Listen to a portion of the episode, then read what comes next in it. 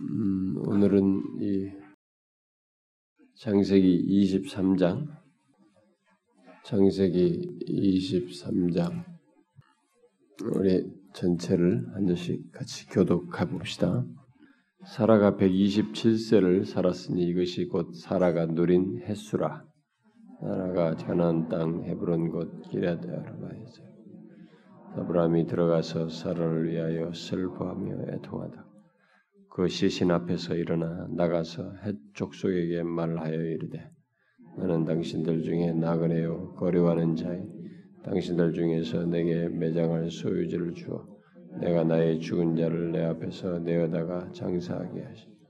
해 족 속이 아브라함에게 대답하여 이르되 내 주여 들으소서 당신은 우리 가운데 있는 하나님이 세우신 지도자이시니 우리 묘실 중에서 좋은 것을 택하여 당신의 죽은 자를 장사하소서. 우리 중에서 자기 묘실에 당신의 죽은 자 장사함을 금할 자가 없으리이다. 아브라함이 일어나 그 땅 주민 헨쪽 속을 향하여 몸을 굽히고 그들에게 말하여 이르되 나로 나의 죽은 자를 내 앞에서 내어다가 장사하게 하는 일이 당신들의 뜻일진데 내 말을 듣고 나를 위하여 소알의 아들 에브론의 에게 구하여 그가 그의 맞머리에 있는 그의 막벨라 굴을 내게 주도록 하되 충분한 대가를 받고 그 굴을 내게 주어 당신들 중에서 매장할 소유지가 되게 하기를 원하노라. 에브론이 해쪽 속 중에 앉아 있더니 그가 해쪽 속곧 성문에 들어온 모든 자가 듣는 데서 아브라함에게 대답하여 이르되 내 주여 그리 마시고 내 말을 들으소서. 내가 그 바체를 당신에게 드리고 그 속의 굴도 내가 당신에게 드리리. 내가 내 동족 앞에서 당신에게 드리오니 당신의 죽은 자를 장사.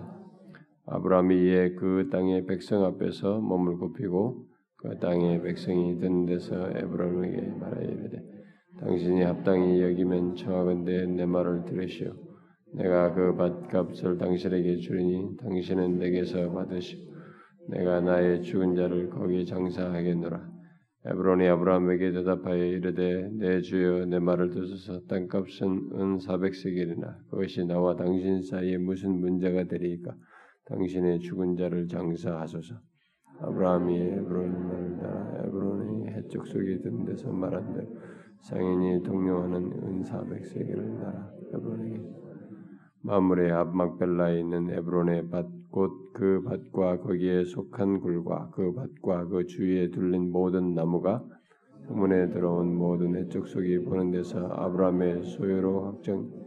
그 외에 아브라함이 그 안에 사라를 가나안 땅 마물의 앞 막벨라 밭굴에 장사했더라. 마물에는 곧 헤브론이라. 같이 그 밭과 거기에 속한 굴이 해적 속으로 아브라함이 매장할 소유지로 확장되었더라. 이제 어, 이 시간과 또 다음 시간 정도 얘기를 하게 되면은 아마 이제 아브라함은 어, 이 얘기에서 우리가 그동안 살펴온 내용에서 이제 어, 사라지게 되겠죠.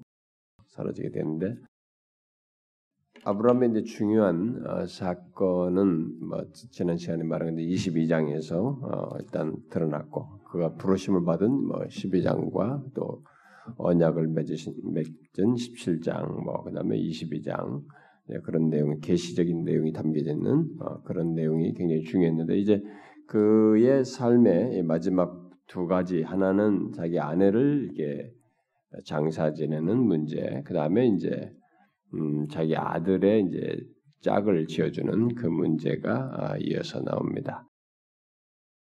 이 내용에서 이제 특별히 오늘 내용은 이 아내가 죽는 거죠. 근데 죽는 건데 잘 보시면 내용의 비중이 뭐에 가 있습니까? 땅, 예, 예, 이 여기 지금 장사 지내는 이 땅 매장할 소유지에 관해죠. 자, 요게 아주 중요한데 의미가 있기 때문에 여기에 이제 비중을 두고 기록을 하고 있죠. 네, 그걸 우리가 좀 살펴보면 되겠습니다. 어, 이 사라가 아, 죽는 것을 이제 우리가 접하게 되는데 우리는 죽음이라는 문제를 아, 항상 생각하고 어, 살아야 되고 성경은 죽음에 대한 문제를 얘기합니다. 성경은 그리고 우리가 죽음이란 문제를 어디선지 피해 나가지 못합니다. 그런 얘기가 나왔을 때 우리는 그것을 통해서 뭔가를 이렇게 말하는 성경의 메시지를 캐치하는 것이 중요하다고 봅니다. 아, 죽음은 어, 이 세상 사람들이 생각하는 것처럼 완전히 비극적인 것만은 아니기 때문에 그리스도인들에게 있어서 우리는 이 문제를 잘 이해하고 어, 믿음으로 어, 바라볼 필요가 있겠습니다. 자, 사라는 이 이삭을 낳은 후 어, 37년이 지난 것 같습니다. 여기 보니까 어, 37년이 어, 지난 이제 127세 이게 된 거죠. 그러니까 이 사람이 90세에 났으니까 지금 37년이 지났죠. 그런데 대략적으로 사람들이 추측하기를 그 이삭을 제물로 바칠 때가 이삭이 17세였을 것이다. 뭐 이렇게 생각을 계산을 합니다. 그러니까 이삭을 그 제물로 바쳤을 뒤로 약 20년이 지난 뒤에 이제 어느 정도 자기가 낳은 자식이지만 노년에 낳은 자식이지만 노년에 낳은 자식을 37년 동안 함께 살다가 간 거죠. 우리들이 결혼해서 좀 늦게 자식을 낳으면 어, 자식과 우리도 지금 요즘 같은 수명에서도 많이 살아야 뭐 40년, 50년 그 아이와 살 수 있습니다. 뭐 일찍부터 결혼해서 낳은 아기는 좀 더 길게 갈 수도 있는데 보통 40년, 50년 살지 않을까? 예를 들어서 뭐 애를 40에 낳았다. 그러면 37년 살면은 77세 된 거야. 그렇죠? 그러니까 한 40년 살면 많이 사는 거죠. 아이와 함께. 요즘은 결혼도 늦게 해서 저도 우리 승찬이도 40 넘어서 낳지 않습니까? 저도.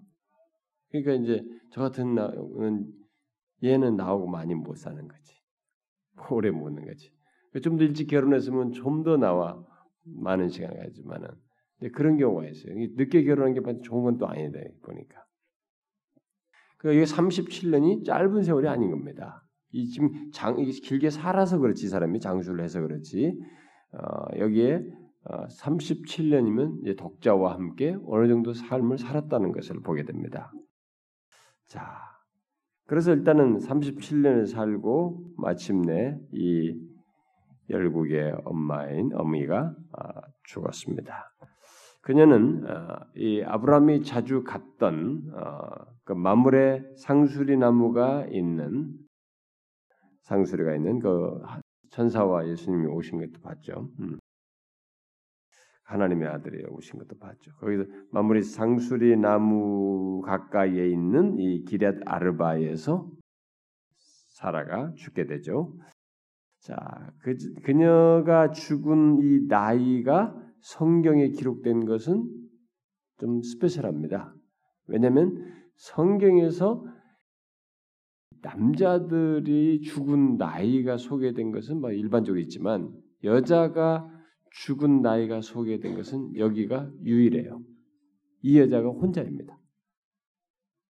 아, 열국의 어미 어미 취급하는 것인지도 모르겠어요. 어?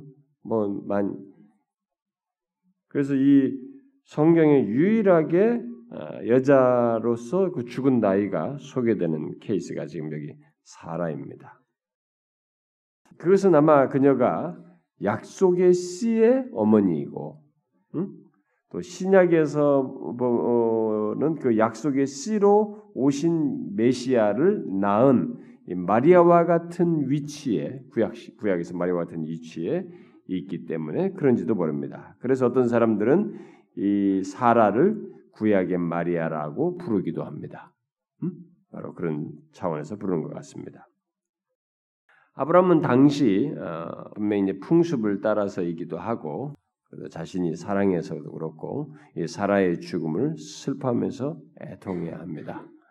참 이 내용이 짤막하게 기록되어 있는데 이게 중요성이 신학적으로 중요한 것이 성경의 신학상에서 여기서 중요한 것이 이 지금 토지를 여기를 소유한 것이기 때문에 어, 요이 사람의 죽음에 대해서는 뭐 아브라함이 어떠했는지 그런 것은 크게 뭐 상세하게 다루지는 않습니다. 그러나 어쨌든 이 사람이 굉장히 슬퍼하고 애통했다는 것을 기록해주고 있습니다.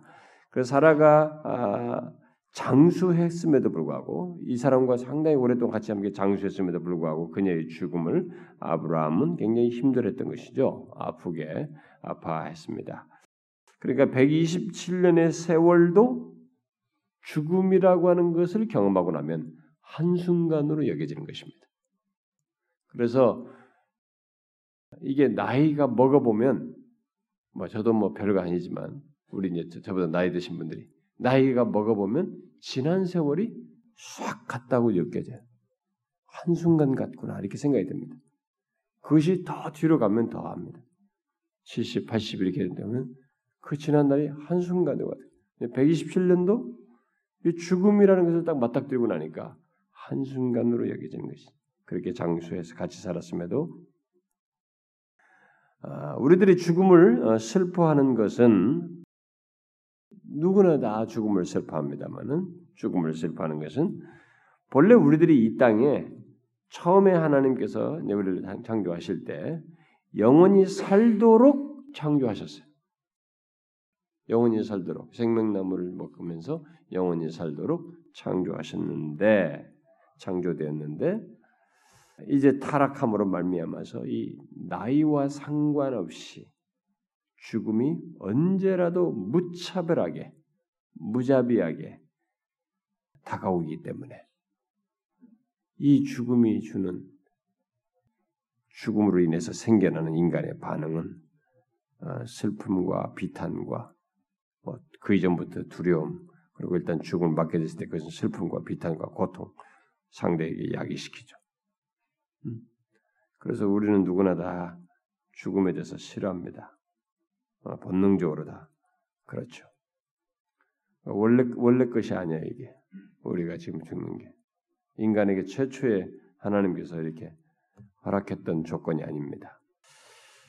어쨌든 여기 아브라함이 사라를 위해서 이제 애통하는 것은 애통하는 것은 그가 어, 사라를 그만큼 깊이 사랑했기 때문이라고 봅니다. 뭐 당시의 풍습도 있겠지만 실제로 이 두 사람 사이는 그런 깊은 사랑이 있었을 있었는 것을 우리가 볼 수 있어요. 그러나 아, 그이 아브라함은 그의 씨를 통해서 특별히 그리스도를 통하여서 그의 씨를 통해서 있게 될 구원의 그것을 보았단 말이에요. 요한복음을 좀 예수 그리스도를 아브라함이 보았다. 그 예수 그리스도를 통한 그 구원의 얘기를 언약의 약속으로 이 씨로서 얘기를 했기 때문에 그것을 보았단 말이에요. 그러니까 그걸 믿었단 말이에요. 그 예수 그리스도가 뭐냐 이게 구원의 구원을 주는 그리스도란 말이에요. 특별히 죽은 자의 구원, 죽은 자의 구원. 결국 죽은 자의 부활을 그리스도 안에서 이 씨 안에서 본 것이죠. 그렇기 때문에 이 사람이 슬퍼해도 그 슬픔을 능히 뭐 견디기도 하고 어, 그걸 넘어설 수 있는 그런 믿음을 그리스도 안에서 그 씨 안에서 이 사람은 가질 수 있었습니다. 있었다고 봐야죠. 장차 사라는 그리스도 안에서 죽음의 속박으로부터 자유케 될 것이라고 믿지 않을 수 없었어요. 이 사람은 자기 씨를 통해서 있게 될 것을 아는 사람이기 때문에 그것을 분명히 믿었을 것입니다. 이제 그것을 통해서 이 슬픔은 극복이 되는 거예요. 어느 정도. 그런데 우리들이 어, 앞으로도 그렇습니다. 여러분과 저도 이제 사랑하는 사람들이 죽을 때 우리는 그 사랑하는 사람의 사랑의 깊이가 굉장히 커, 깊으면 뭐 이게 적당히 하, 뭐저 인간 빨리 안 죽나 뭐 이런 관계라면은 또 모르지만 그래가지고 그런 것이면은 이 덜하겠지만은 정말 몹시 사랑한 사람이 죽었을 때 그 사랑한 사람의 죽음을 견디는 것이 남아 있는 사람에게는 굉장히 힘듭니다. 제가 듣기로 그 우리 그 임집사님 지금도 그 따님 생각하면은 계속 우신다고 그러시던 미국 가서 쉬시지만 그러신다고 하는 얘기 들었는데 제가 아는 어떤 사람도 자기 딸을 어린 아이를 사고로 해서 죽었는데 한 3년을 슬퍼요. 3년. 그 아이가 지나갔던 코너만 돌아도 생각나서 울고 그 아이가 어디에서 뛰어놀았던 장면만 생각나도 울고 옷장을 열면서 울고 하여튼 뭐 흔적만 연상되면 우는 거야. 그렇게 고통스러워. 여러분 우리가 그런 부분에서 이 슬픔을 극복하는 것이 지금 아브라함은 자신의 씨 안에서 이 모든 것을 보는 거지 미래를 봐야 돼요. 그러니까 지금 사라조차도 그 씨 안에서 봐야만 하는 거죠. 그러니까 자기가 슬픈 일이 있어도 슬퍼도 그 안에서 자기가 극복할 수 있는 하나의 큰 힘이 어디에 있느냐? 그 씨 안에서요. 예수 그리스도 안에서요. 우리는 이것을 가지고 있어요. 우리들도 얼마든지 사랑하는 사람들을 잃을 수 있습니다. 그러나 그들이 사랑하는 사람들이 죽을 때 우리는 그 슬픔을 견딜 수 있는 믿음은 바로 씨 안에서 그리스도 안에서 그리스도 안에서 뭐예요? 우리는 죽음을 넘어서는 그 다음을 보는 사람들입니다. 부활을 보는 것이죠. 우리는 그 믿음이 확고해야 됩니다. 기독교 생활을 오래 하면서도 신앙생활 우리가 오래 하면서도 부활에 대해서 얘기 들으면서도 이게 머릿속의 지식이지 진짜 그것을 믿지 않고 그 믿음으로 인해서 생겨나는 위로와 힘을 얻지 못하면 우리의 신앙은 진짜 그야말로 주상적인 비상적인 것입니다. 우리는 능히 이겨야 됩니다. 인간이기 때문에 힘들고 고통스러운 거 슬플 수 있습니다. 그러나 우리는 그 슬픔을 견딜 수 있고 이길 수 있습니다. 왜? 신자에게는 그것이 끝이 아니거든요. 음? 그리스도 안에서 죽음을 넘어서는 음? 이 죽음의 속박으로부터 자유케 되는 것이 있거든요. 우리는 그것을 보아야 하는 것입니다. 우리의 사랑하는 사람들이 후에 예수 그리스도의 능력으로 다시 살아나게 될 것입니다. 그걸 우리가 믿어야 됩니다. 아, 그 믿음 때문에 우리는 음, 몹시 사랑하는 자를 이길, 이길, 잃을 때 결국은 슬픔을 견딜 수 있고 이길 수 있을 것입니다. 믿음 있는 자는 그럴 것입니다. 아브라함은 비록 이 사라가 죽어서 자기를 떠나갔지만 그녀가 주님 주님 안에 있다. 이 씨 안에서의 생명, 씨 안에서의 장래를 보는 사람이었기 때문에 아마 이 사람이 그런 것을 부활에 대한 씨 안에서의 자기 아내의 어떤 미래를 보았다면 그것은 아, 이 씨가 오면은 어? 그 그래서 그 안에서 이 죽음이 해결될 것이라 뭐요 정도는 막 멀리 바라보지 않았을까 싶어요. 그러나 실제로는 그분이 이 땅 육신을 입고 옴으로써 해결되는 게 아니고 뭐예요? 재림할 때죠. 음, 그는 거기까지 충분히 못 봤겠을지 모르지라도 그리스도의 재림 안에서 자기 사랑하는 이 잃어버린 아내를 아, 다시 보게 되는 거죠. 소생되는 것을 보게 되는 것입니다. 그리스도가 이 땅에 오시면 사랑하는 사람들이 다시 새롭게 되고 또 상속을 받는 아, 그런 것을 보게 되겠죠.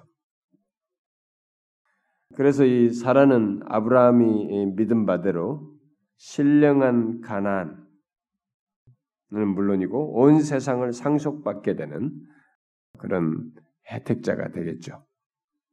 지금 여기서 지금 여러분들이 봐야 될 것은 이제 죽음과 함께 상속이에요.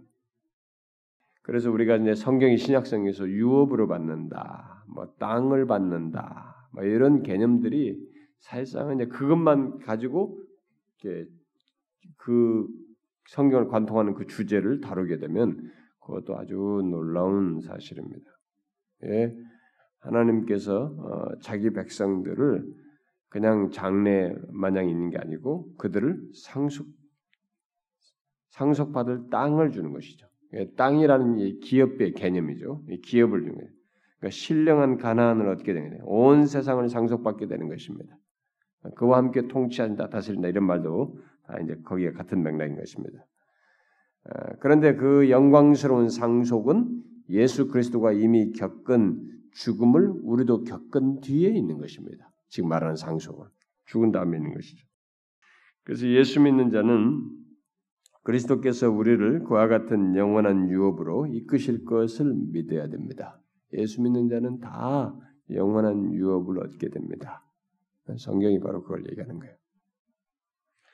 다음에 이제 뒤에 3절부터 18절까지 내용을 봅시다. 보면은 이제 아브라함은 어, 사라의 죽음을 어, 믿음 안에서 보았기 때문에 아무데나 들판 아무데나 어, 거긴가 자기들이 나그네처럼 입고 있으니까 뭐 어디 한 군데다 그냥 대충 죽고 뭐 이렇게 뭘 하는 묻는 뭐 이렇게 할 수가 없었습니다. 여러분 잘 생각해 이 아브라함의 행동이 이게 다 신앙의 행동이에요. 믿음으로 이런 것을 봐기 제가 지금 서론에서 이런 얘기를 자꾸 뭐 죽음과 유업 얘기를 자꾸 하는 것은 이게 지금 그런 배경 속에서 이 고집스럽게 여기 땅을 막이 이 사람의 매장지를 사는 거예요. 지금. 음? 그게 믿음이 있었기 때문에 믿음 안에서 그런 사라의 죽음을 믿음 안에서 보았기 때문에 아무데나 장사를 안 지내는 것입니다. 응?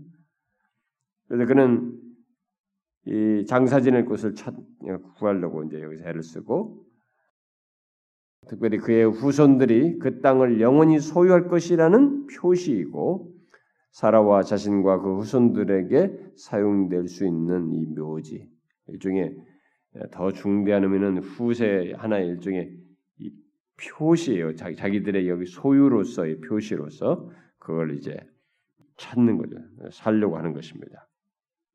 그래서 이 뒤에 보면은 음, 아브라함이 사라를 나의 죽은 자라고 불러요. 음? 4절에 나의 죽은 자. 그리고 이 햇사람들도 당, 5절, 6절에서 당신의 죽은 자 이렇게 말하죠. 또 나의 죽은 자라는 말이 뒤에 앞에 뒤에 한 번 더 나오는데 어, 8절에도 나오네. 나로 나의 죽은 자. 나의 죽은 자라고 이게 아브라함이 사라를 칭하고 햇사람도 그렇게 당신의 죽은 자로 말하고 있습니다. 이게 뭐예요? 아브라함이 사라가 죽은 뒤에도 오늘날 우리들이 그리스도 안에서 어, 죽은 자들에 대한 어떤 그 애착을 갖듯이 그녀에게 애착을 갖는 것입니다. 그러니까 죽고 끝나는 것으로 생각하고 있지 않아요 지금. 그 다음에 죽음 다음에 이후를 지금 연관지어서 생각하는 것이죠. 더욱이 아브라함은 그러니까 우리도 지금도 누가 죽었을 때 막 그 그리스도 안에서 응? 그리스도 안에서 있는 사람으로서 그 사람이 지금 여기서 끝났다 이제는 우리는 영원히 못 만난다 아무 관계가 없다 이렇게 되는 게 아니라 우리는 그리스도 안에서 또 다시 볼 사람으로서 그 사람을 생각하고 계속 애착을 갖잖아요. 바로 그런 식으로 죽고 끝나는 걸로 아니고 그 다음을 생각하는 거지. 그래서 지금 이 여기에서 그녀에게 많은 애착을 드러내고 있습니다. 나의 죽은 자로 묘사하면서 그렇게 말하고 있습니다. 더욱이 아브라함은 사라의 육체적인 그 모습을 굉장히 사랑했죠. 이 실제 이 실제로 그 사람의 인물, 사람 자신을 되게 사랑했죠. 사랑했고 아브라함은 또 죽은 자의 부활을 믿었기 때문에 아무 들르나 아무데나 이 장사하기 원치 않고 묘시를 이 사람을 특별히 둘 묘시를 어, 두고자 했죠. 그래서 그에게 있어서 이 사라의 묘실은 매장지는 어, 그의 씨가 그 땅을 상속받아서 영원히 소유하게 될 것이라고 하는 보증의 의미가 있는 것이에요. 이런 신학적인 의미가 있는 것이에요. 예? 예. 야, 아브라함의 이 고집이 이렇게 하는 것이 다 이게 믿음의 행동이에요. 이것도 땅 투기하는 거 아닙니다. 어떤 사람들은 그 예레미야가 음? 망할 때 그 땅 밭을 사놓잖아요. 응? 가지고 그, 그 얘기를 들어가지고 어떤 사람은 그 어떤 목사들이 그렇게 설교를 했는지 그래가지고 그렇게 어려워도 이럴 때 갑이 내려가고 다 남들 안 살 때 땅을 사놔라 그 나중에 다 회복돼도 그 땅값 튀고 그런다. 에레미야가 이미 그런 일을 했다 그러는데 아, 그게 참 에레미야는 믿음으로 한 거예요. 이 땅이 돌아온다.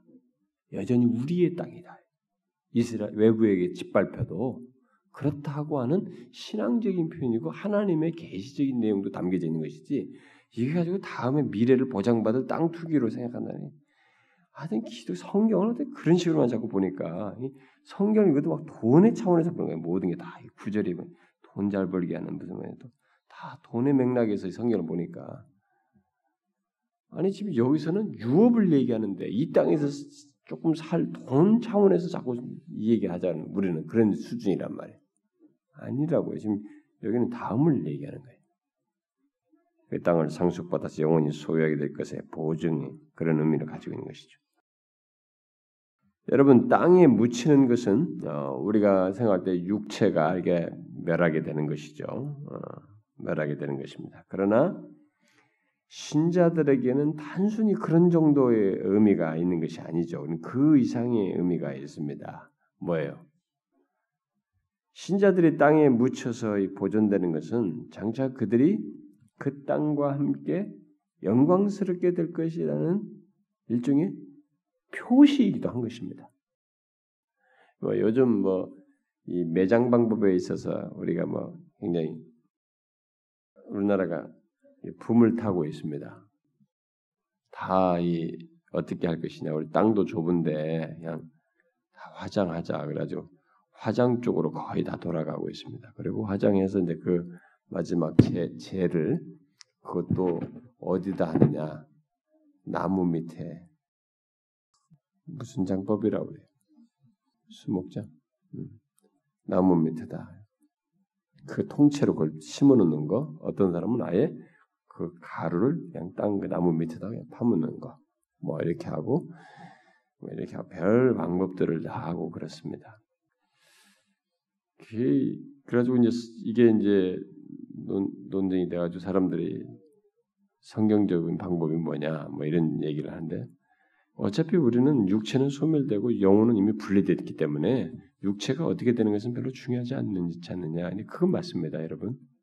어, 바다에 사고나 비행기 사고 나서 바다에 빠져가지고 뭐 물고기 밥이 되든 그 이미 죽는 순간에 우리 영혼은 육체로부터 분리되기 때문에 그런 것은 뭐 어디서 어떤 방법으로 죽든 그것은 나중에 우리의 몸이 영화롭게 되는 데는 아무런 문제가 없을 겁니다. 그런데 그건 그냥 뭐 화장만이 유일한 것처럼 이렇게 요즘은 대세로 모는 것은 뭐 그렇게 바람직한 것 같지는 않아요. 뭐 그렇게 해도 되고 저렇게 해도 상관없는데 어, 상관 큰 차이는 없을 것 같은데 막 요즘은 화장으로만 다 내모는데 근데 한 가지 화장만으로 내몰기 전에 생각해야 할 사실이 있습니다. 지금 제가 말하는 이겁니다. 신자들이 땅에 묻혔을 때 구약에서부터 땅에 묻혔을 때 이 땅에 묻혀서 보존한 것은 일종의 표시였습니다. 이들이 후손에게도 계속 전달해 주면서 말해 줬던 것이 뭐냐면 장차 그들이 그 땅과 함께 영광스럽게 될 것이라는 표시였어요. 그 개념이 있는 거죠. 그래서 아브라함은 사라를 햇사람과 같이 매장하기를 거절하고 자기 소유의 이 매장지를 원했던 것입니다. 가족 매장지를 원했어요.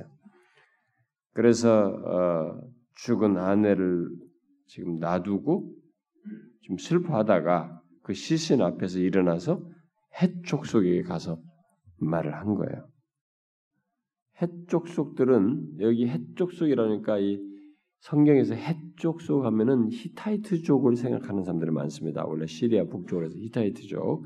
여기서 해족속은 그 히타이트족이 아닌 것으로 말하고 있습니다. 그건 오해가 하지 말고 이때 당시에 이제 아브람 당시에 이, 이쪽 지역에 살고 있었던 이 족속 중에 해족속으로 칭하는 이들이 있었던 것으로 보입니다. 이들은 지금 이제 아브라함을 어, 하나님이 세우신 지도자라고 부르고 있죠. 그러니까 하나님께서 위대하게 만든 자라고 인정을 하고 있는 것입니다. 그게 아브라함이 그렇게 생활을 살면서 이게 사람들이 모르는 것 같아도 이 사람은 지금까지 다 하나님이 이 사람을 인도하고 있다. 저 사람은 뭔가 다르다. 이게 지난번에도 아비멜렉도 그랬지만은 여기서도 지금 다 이렇게 알고 있는 것입니다. 옛 사람들도 그걸 알고 있는 것이죠. 음? 당신은 우리 가운데 있는 하나님이 세우신 지도자입니다. 이렇게 말하고 있어요.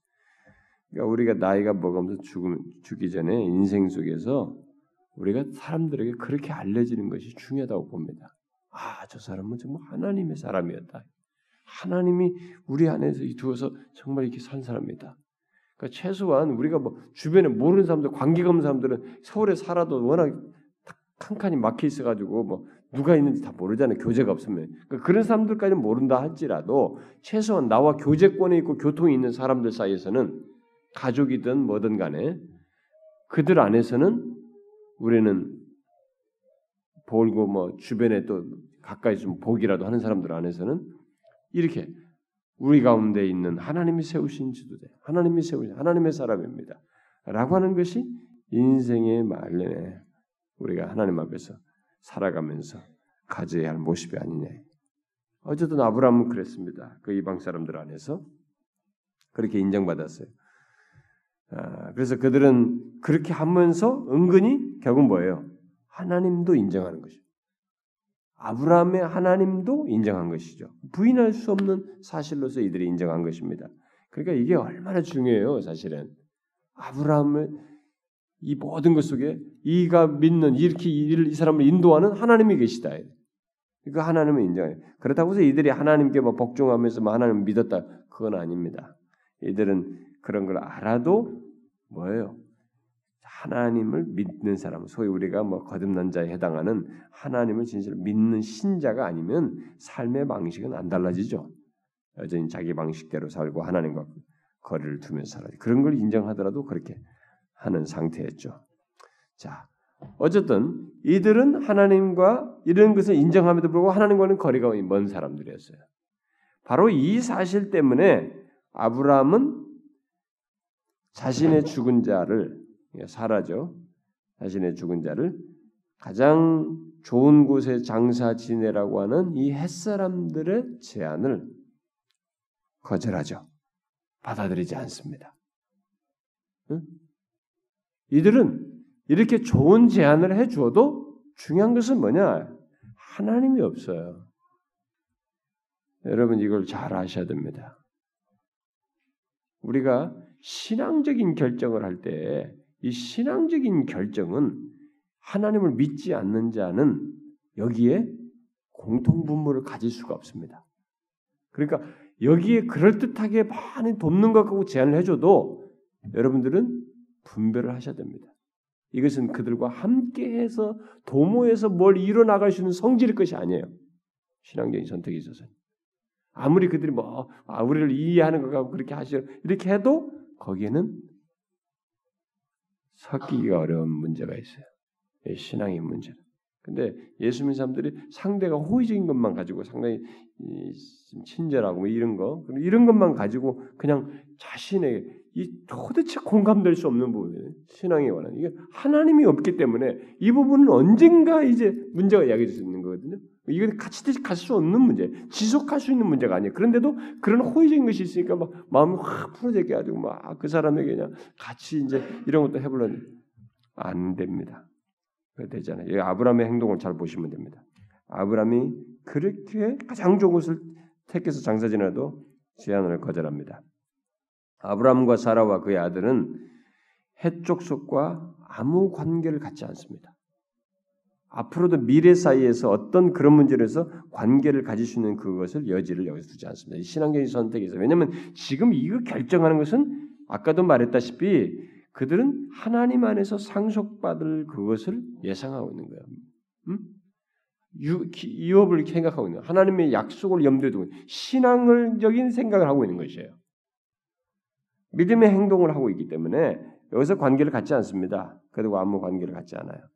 그저 아브라함이 그 땅의 다른 모든 백성들과 자신들을 구별하는 구별하는데 이 구별하는 이유는 그에게는 그들과 다른 것이 있거든요. 아브라함에게는 이들과 이렇게 같이 할 수 없는 것은 제가 아까 하나님이 없다고 그랬는데 더 정확하게 말하면 그들과 다른 영을 소유하고 있기 때문에 그렇습니다. 다른 영은 뭐예요? 바로 그리스도의 영입니다. 어? 저들에게는 그게 없는 거예요. 이 사람에게는 그리스도의 영이 있는 것이지. 그리스도의 영을 쓰는 갇힐 수가 없어요. 그것이 아브라함을 다르게 했고 그리스도의 영에 속해 있기 때문에 다르게 행동할 수밖에 없었던 거예요. 여러분 제가 이런 설명을 하면은 아 이때 당시에 무슨 구약 시대에 이 아브라함에게 무슨 그리스도의 영이 있었느냐? 여러분 그 성경적으로 제가 그랬잖아요. 신약의 관점에서 구약은 계시가 이렇게 점증적으로 이렇게 발전하 이게 표시 증거를 해주지 다 신약에서 말할 내용들 여기서 처음부터 다 말하지 않는다고 수용도 못해 이 사람들은요. 그러니까 그것을 멀찍이 보면서 계속 점증화하는 것입니다. 그렇기 때문에 여기서 좀 이렇게 얼추 얘기하는 것 같은 표현들을 이게 다 제대로 이해하려면 이것과 관련돼서 해석을 명확하게 표현한 신약의 용어와 표현으로 이걸 봐야만 해석할 수 있단 말이에요. 그랬을 때 이런 구분이 신약에서 고린도서 같은 걸 할 때 너희들이 벨리알과 함께할 수 없다 이게. 이게 뭐냐 이게? 성령이 너희 안에 계신다 이게. 그리스도의 영이 계시다 이게. 이렇게 말한단 말이에요. 그런 구분이 왜 이렇게 이렇게 하느냐 이거. 그 그리스도의 영이 있기 때문에요.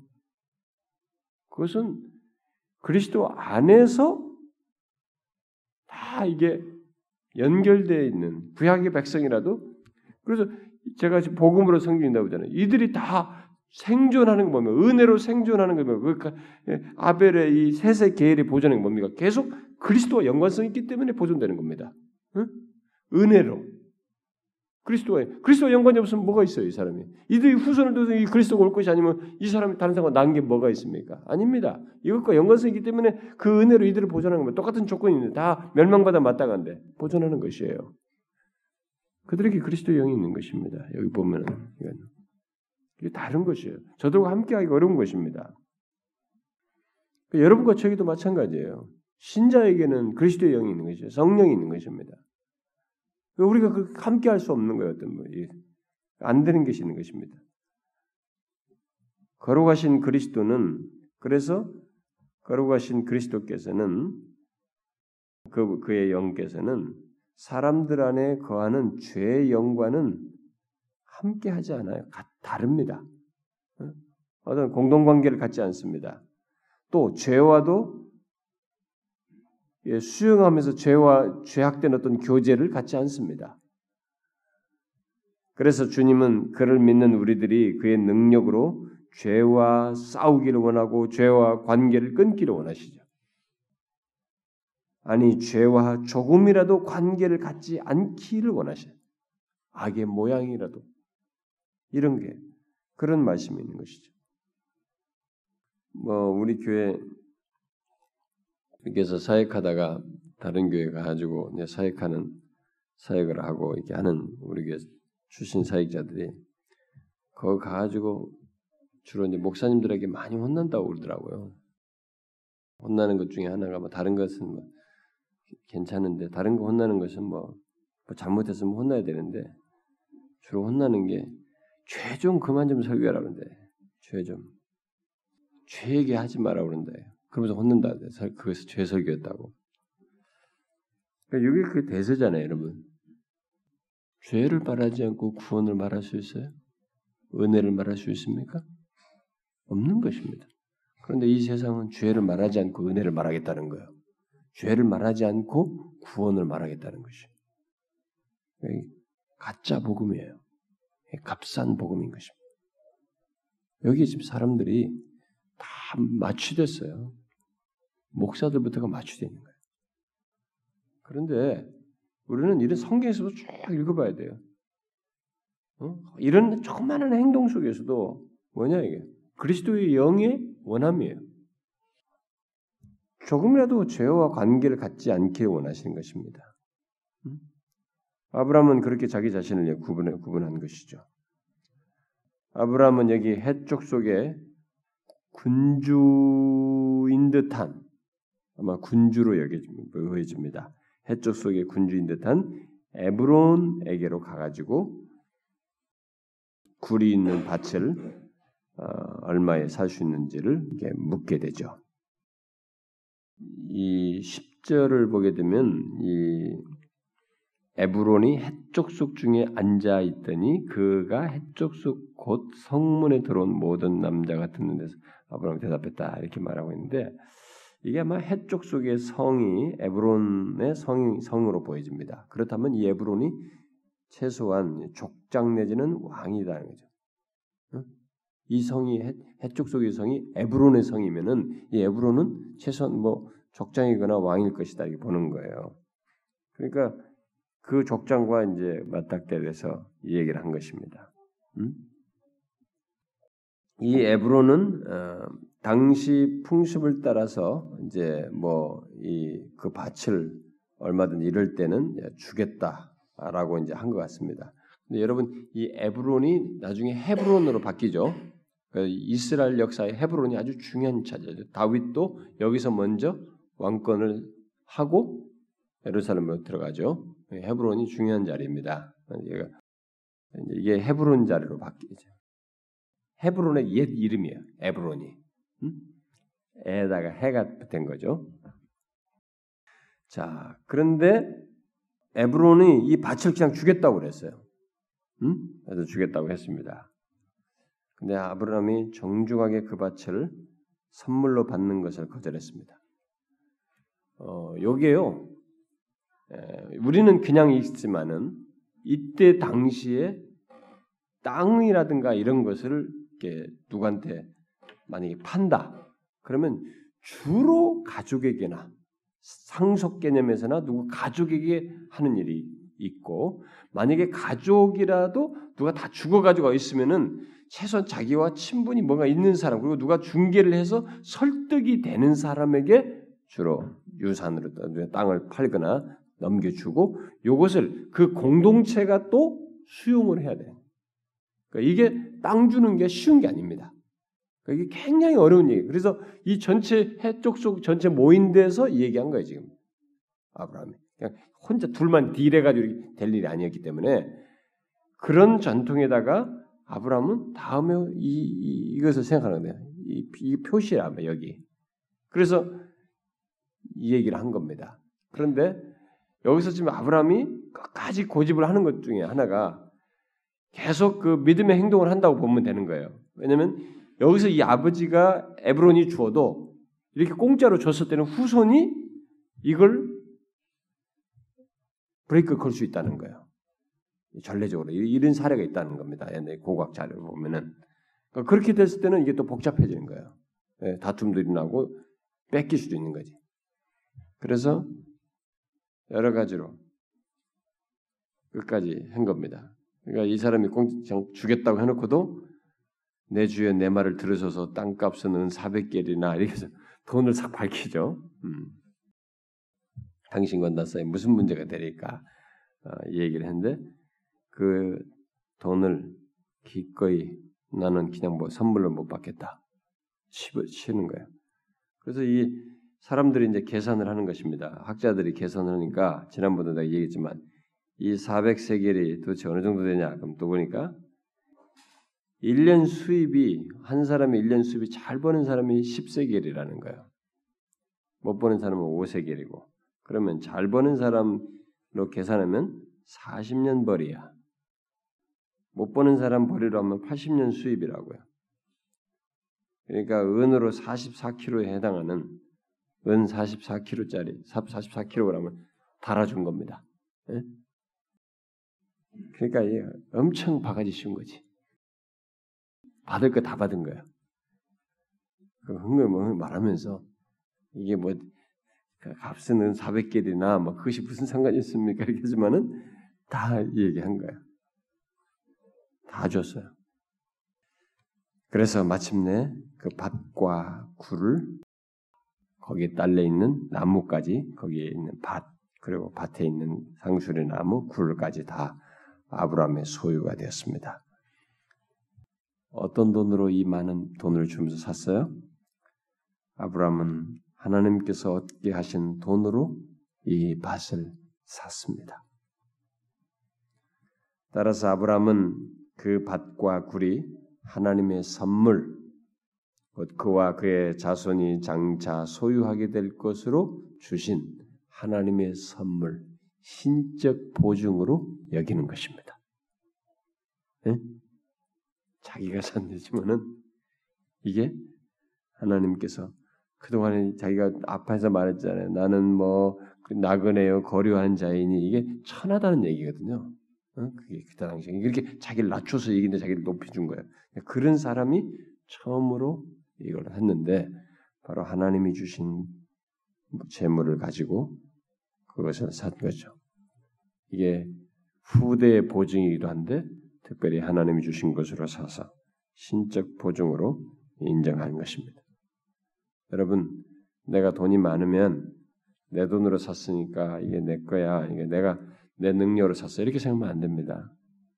이 사람들 갈대아우로 떠나라 했을 때 막 지금처럼 막 온 막 다 짐승들 둘들 몰고 몰고 왔어요?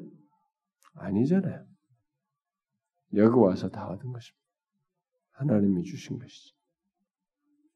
그걸로 샀기 때문에 하나님께서 주신 것으로 여긴 것입니다. 그래서 이게 이제 중요한 의미가 되는 것이죠. 후세에도 이게 여기서 다 장사 지내죠. 응?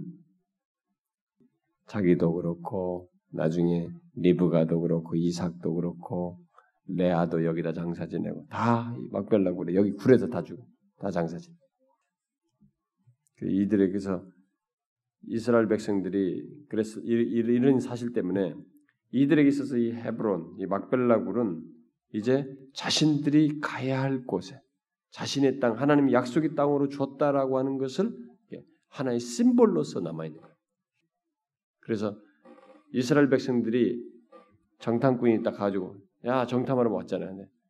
근데 정탐하면서 저쪽 못 가겠습니다. 이렇게 했을 때 그들은 하나님께서 주신 약속의 땅으로서 약속하신 것도 불신앙으로 거절했지만 이 조상들에게 이미 허락한 자기 조상 최초의 조상이 소유해서 허락한 그 땅을 스스로 포기한 셈이었어요. 불평하는 열 명의 전탄군이. 그러니까 굉장히 잘못한 것이죠. 후손으로서도 잘못한 것이죠. 이것은 지금 그것의 표지판이에요. 약속의 땅으로서의 표지판 역할을 하는 것입니다. 자, 뒤에 이제 19절부터 29절에 이제 장사 지는 장면이 나옵니다. 이제 아브라함의 사라를 이전에 장막을 자주 쳤던 그 만물의 앞 막벨라 밭 중에 밭에 있는 굴에 어, 장사하게 되죠. 자, 신자에게 죽음은 이제 우리가 알아야 됩니다. 신자에게 있어서 죽음은 영원한 유산을 유업을 받기 위한 네, 과정이에요. 통과 절차입니다. 항상 죽음을 그렇게 이해하셔야 됩니다. 응? 여기 사라와 마찬가지로 아브람도 이제 그 과정을 통과해야죠. 우리는 모두 그 과정을 통과해야 됩니다.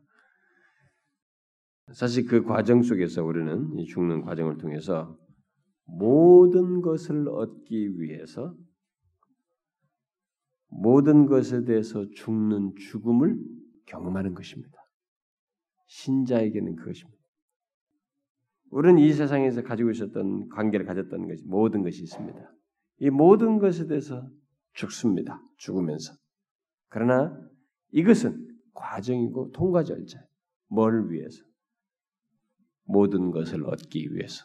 예수 그리스도 안에서 복되고 영광스러운 모든 것을 얻기 위해서 이것을 이것에 대해서 죽는 것입니다.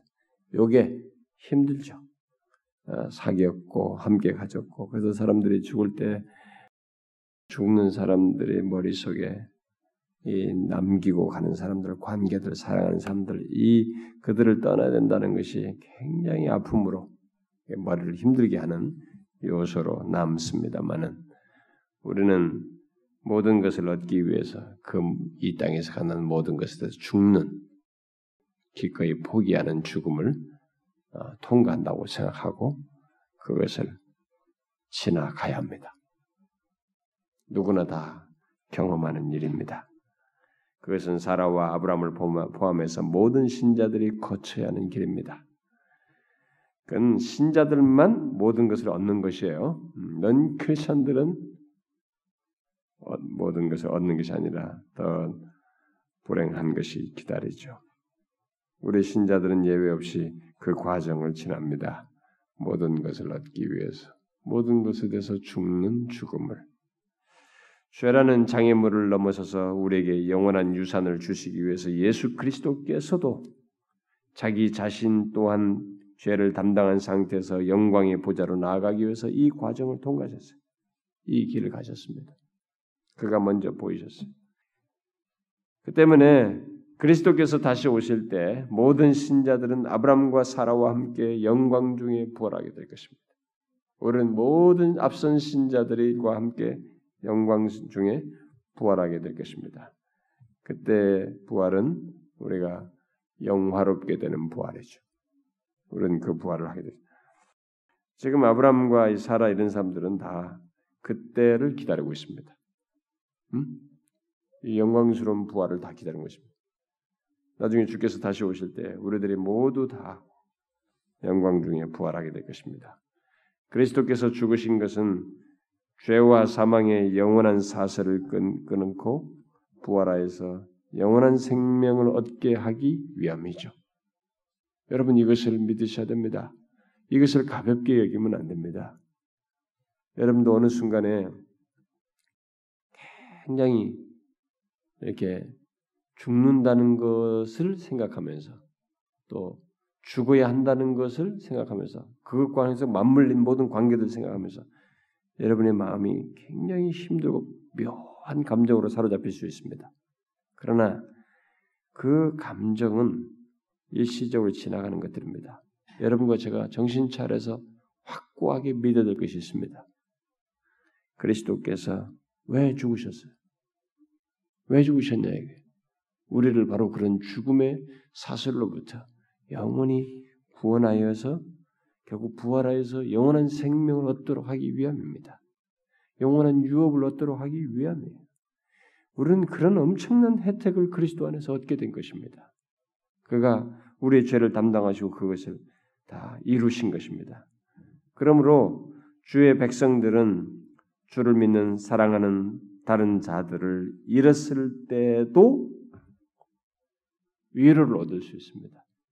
그런 사람들을 떠나보냈을 때에도 다시 볼 수 있고 그도 유업을 얻고 결국 그리스도께서 이루신 것을 얻게 될 것이라는 사실 아래서 위로를 얻을 수 있습니다. 비록 우리들이 산자의 땅을 떠나야 하지만은 우리에게 약속된 유업이 있기 때문에 우리는 그것을 바라보면서 과정을 통과하는 것입니다. 죽음이라고 하는 과정. 신자에게 있어서 죽음은 교리반에서 배웠죠. 뭐라고 그랬어요? 신자의 죽음은 뭐라고 했습니까? 세례 받을 때도 내가 다 공부시키는데 신자의 죽음은 형벌이 아니라 뭐라고 했습니까? 그러니까 뭐 교리를 저기 카테키즘 하듯이 1년에 한 번씩 똑같은 걸 계속 배우는 청교도 당시 제가 제 기억이 지금 가물가물한데 청교도 당시 카테키즘이 한 1천 개가 있었을 거예요. 천 몇백 개인가, 천이백 개인가, 이천 개가 그랬어요. 그러니까 청교도 목사들마다 다 우리가 웨스민스 소인 문답이 있고 뭐 다 있잖아요. 하드베크 소인 문답. 이것이 이제 전 교회가 전생 그 지역 교회가 나라 교회가 다 합의를 해서 이렇게 종교개혁 하면서 한 것이고 그것을 토대로 하면서도 각각 목사들마다 또 개별적으로 거기 이런 것을 근거해서 카테키즘을 다 만들어 가지고 성도들이 계속 가르치는 거예요. 똑같은 거 반복해 매년 같이 그렇게 해서 그 진리 안에서 반복돼서 계속 견고하게 서는 거예요. 내 지식만 믿는 게 아니고 뭐 계속 확고하게 알고 그 확고한 것 안에서 두말할 것을 의심 없이 거기서 말하는 진리가 나의 나의 소유예요. 그대로 믿고 그냥 살아가는 거지. 계속 있는 배워야 되는 거예요. 근데 오늘날 시대는 뭔가 이게 또 들은 것이면 막 구태연하다. 어떤 사람들은 제가 이 백일 시를 저기 책 그 시리즈 마지막에서 이제 결론으로 그 있잖아 뭐 어, 교리와 뭐 예배와 아니 뻔한 얘기를 했다 이렇게 말하는 사람도 있어요. 어? 좀 뭔가 뭔가 이게 좀 현 시대에 맞는 좀 세련된 답을 좀 제시해야 되는데 또 뻔한 얘기를 결론으로 내렸다 이렇게 말하는 사람도 있, 는 걸로 내가 알아요. 그 뭡니까? 우리들은 그런 생각을 하는 거야. 다 조금만 알면은 그 구닥다라고 생각하는 거예요. 그것이 항상 사단이 써먹는 겁니다. 그건 아닙니다, 여러분. 왜 이전 세대부터 계속 진리를 반복했냐? 인간은 그렇게 하지 않으면 신앙과 이 진리 세계를 자기 소유물로 삼기에는 역부족이에요. 우리 자신들이. 그 반복해서 하는 것입니다. 여러분 반복을 즐거워하셔야 됩니다. 저는 제가 목사인데도 불구하고 반복을 요해요. 잊어버리기도 하고 내 자신이 그것에 대해서 신선하게 깨닫지를 못하는 거예요. 신선하게 생각지 않는 거예요. 내, 내 마음에 문제가 생긴 거죠. 여러분들이 익숙한 단어, 뭐 익숙했다고 그래서 다 한다고 착각하면 안 됩니다. 저는 로이존스 목사가 설교를 했을 때 참 우리는 지금 역사니까 뒤에서 지금 온 세계가 그 사람의 뭐 그 책을 읽고 사람들이 막 호평을 하고 긍정적으로 말을 말하고 도전을 받고 그러지만 그 사람이 자기 회중들에게 설교한 것보다 그 책으로 남겨서 미친 영향력의 수가 몇십 배, 몇백 배가 돼요. 몇백 배. 몇백 배로 이렇게 영향을 미치고 있는 거예요. 근데 사실상 그 회중들 중에는 필리포스 강에서도 또 똑같은 얘기 나오고 로마서 강에도 나오고 에베소 강에도 나오고 똑같은 얘기가 똑같이 계속 나오는 거야. 어? 그러면은 이 회중들이 그럴 수도 있자. 그래서 아, 뭐또 또 얘기한다, 저 얘기한다. 어? 또 저기 뭐 어렵다는 얘기하면서 똑같은 얘기 또 하는구만. 그 사람들은 질릴 수 있을 거예요. 다 아는 얘기 한다고. 근데 그런 사람도 있었겠으나 제가 아는 바로 자료들이나 든, 들은 바로는 그리고 그 밑에서 신앙생활 했던 그 노인네를 제가 또 연구해서 사귀었기 때문에 그 노인네들의 말에 의하면 자신들이 그 밑에서 배웠던 시간은 가장 행복한 시절이다. 가장 행복했대요. 20년이면 20년, 30년이면 30년. 자신의 인생의 30년을 로이존스 목사 밑에서 신앙생활한 것이 가장 행복했다. 그렇게 반복된 거 많이 들은데도 착각하면 안 됩니다. 특별히 리더 여러분들 중에 성경 공부 가르치고 여러분들이 아 내가 이거 똑같은 얘기 똑같이 한다고 이게 태어나다고 생각한다거나 어? 또 여러분들이 뭐를 아 여기서 저로부터 배우고 듣고 말하는 거 똑같은 거 똑같이 가르치는 게 뭐 식상하다거나 그렇게 되거든 리더를 내려놓으세요. 그럴 상태가 오거든 내려놓고 그런 마음이 생긴 그 마음부터 기경하시고 다시 하든가 말든가 하라고. 그 사람은 리더로서 지금 좋은 상태가 아닙니다. 진리는 반복해서라도 반복해도 여전히 내게 있어서 진리이고 내 영혼을 살찌우는 것으로 있어야 돼요. 이 부분에서 우리가 핀트가 빗나가면 안 됩니다. 근데 제가 벌써 여러분들 중에서도 리더들 중에서는 약간 이게 익숙하다 이제 식상해 하는 사람들이 있거든. 그런 사람들이 있거든. 하나님께서 그냥 그 사람을 이렇게 다뤄주기를 바랄 뿐이에요, 제가. 내가 어느 때가 또 일시적으로 그럴 수도 있기 때문에. 근데 그런 것을 이렇게 내색하고 드러내고 이렇게 하면은 아, 그 사람은 좀 쉬어야 할 사람이에요. 어, 그런 그런 리더는 도움이 안 됩니다. 뭐 인간의 약해서 뭐 저도 다 그렇지만 그런 수 있어요 상태는. 그러나 그것은 하나님 앞에 이렇게 나아가는 계기가 돼야지 그것이 자기의 모습으로서 고정되면 안 되는 것입니다. 여러분 여기서 이 성경에서 말하는 이런 진리들을 통해서 우리에게 반복적으로 말해주는 진리들을 여전히 새롭게 들으십시오. 제가 질문한 것이 성도에게서 죽음이 뭐냐 그러는데 뭐예요? 성도의 죽음은 형벌이 아니라 성화의 과정이라고 그랬어요. 성화의 과정 기억나죠? 이제 이제 말하니까 성화의 과정이에요. 성도는 마지막 죽을 때도 성화하는 것입니다. 이 마지막 죽을 때에 이루어지는 성화가 마지막 피날레예요. 이 성화의 마지막 과정을 안 거치는 성도는 아무도 없는 것입니다. 여기서 성화가 이루어집니다. 앞에서도 긴 세월 동안 성화가 됐습니다만은 예수를 믿고 나서 거듭나고 나서부터 의롭다면 얻어 나서부터 계속 있게 되었지만 이 마지막에 긴박하게 성화가 이루어집니다. 왜냐하면 그때 우리는 모든 것이 다 믿는 바가 확실한지를 휘저으면서 재검증하는 시간들이 온단 말이에요. 사단이 다가온다고요. 진짜 너 죽으면 되겠느냐?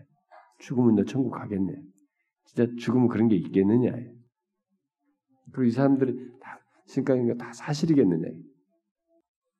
구원이라는 게 있겠냐? 오는 것입니다. 거기서 주를 믿고 내 자신의 이 모든 것들이 하나님 앞에서 다시 내어놓으면서 주님 자신으로 체험받는 이런 성화의 경험을 하는 것이죠. 예? 아시겠죠, 여러분? 우리의 죽음은 성화의 과정입니다. 절대적으로 유익한 시간이에요. 그러니까 죽음에 대해서 항상 그런 순간이 올 때, 아, 하나님이 나를 마지막에 한 번 더 이렇게 거룩하게 변화시키시는구나. 이 생각을 해야 됩니다. 그리고 그 하나님을 붙들어야 되는 거지. 그 하나님을 의지해야 되는 것이. 아시겠죠, 여러분? 예. 이 사람처럼 믿음으로 미래를 보고 유업을 기대하시면 됩니다. 그리스도 안에서 확실하게 흔들리지 않는 유업이 있습니다. 그걸 기대하면 되는 거예요. 기도합시다. 하나님 아버지 감사합니다.